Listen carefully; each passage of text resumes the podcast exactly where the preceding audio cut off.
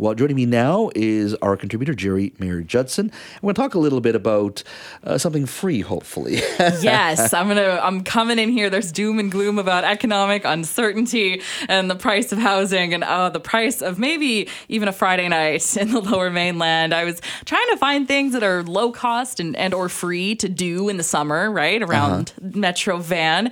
And some of the lists are kind of funny because they're like, you could go for a walk, you could go for a hike. And I'm like, yeah. Yes, nature is free, but what about something actually cool and cultural and interesting? So I did find something really great. I spoke to Jasmine Bradley. She's the Director of Strategic Communications and Branding for the Vancouver Art Gallery about their brand new program, Free First Friday Nights. Through this exciting new partnership with BMO, the Vancouver Art Gallery has been able to expand community access to our gallery in a new and exciting way that essentially opens up the doors the first Friday of every month from 4 to 8. And we welcome everybody to come in and enjoy our exhibitions and programming for free. The response has been fantastic. Our first night, we had more than 3,000 people come through the gallery between 4 and 8 o'clock that night. And we actually hit capacity for our building, which is one of the reasons why we're looking forward to having a new building so we can increase that capacity. We are working towards breaking ground later this fall on a project that has been dreamed about and for many, many years, and we're really excited to be able to be moving forward with this new building. There's a lot of positive momentum right now. It will mean that we can double our exhibition space. We can incorporate more of the Coast Salish worldview into the actual exterior of the building through an incredible Indigenous weave that we're working with some Coast Salish artists on. So it's really exciting to be able to look to the future, to look at how we can expand access to the community, to art. Art is something that's important in all of our lives.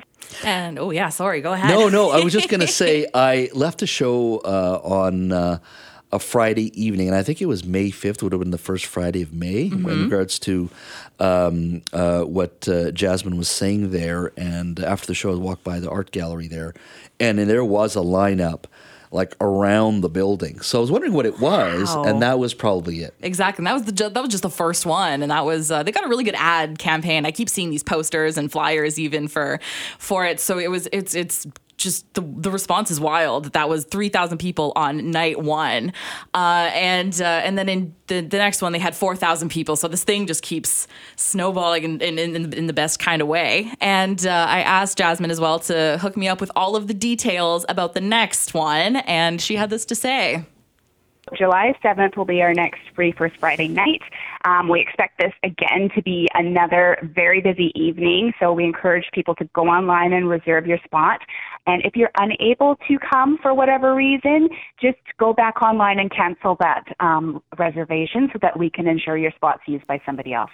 We will have a new exhibition that will be opened by that time as well, which is Parviz Tanavoli, Poets, Locks and Cages. So this is a Vancouver-based Iranian artist, and it's his first major exhibition, and we're really excited about that. So come on down. I'm curious, Jasmine's talking a little bit about what's going to be there. What kind of things can you see now in regards to the art gallery? Yeah, now there is a very cool, I don't recall the full name of the exhibition, but it does have to do with fashion and the materials that designers use to make fashion. There is like a puffer room, those puffer jackets that you see on everybody. Yeah. And there's a focus as well. There's a conversation to be had on upcycling and reusing materials then in fashion. Oh, that is great. I mean, there's so much conversation these days about fast fashion. Oh, yeah. And the impact it has on the environment and in a consumption-based society. It's not just, saying goodbye to fossil fuels. It's also like the old days where you had a piece of garment, you repaired it, or a pair of shoes. You didn't just throw them away. Exactly. You repaired them. Probably more of my parents' generation than anything else. But still, they were high enough in quality where you could repair them and they didn't just rip apart, you know, somewhere else. Exactly. So this is going on for the whole summer. Yes, going on for the whole summer. And the next one, like Jasmine said, July the 7th. I mean, you're going to see me there for sure. I'm very excited to check it out. Well, leave early or leave during the show because I tell you, when I walked by there at about 6:15, there's a lineup around the art gallery. So those folks are going to be waiting for a while. So I think she was saying that 4,000 the second month. Time. And the fact that they're eventually going to build the new one.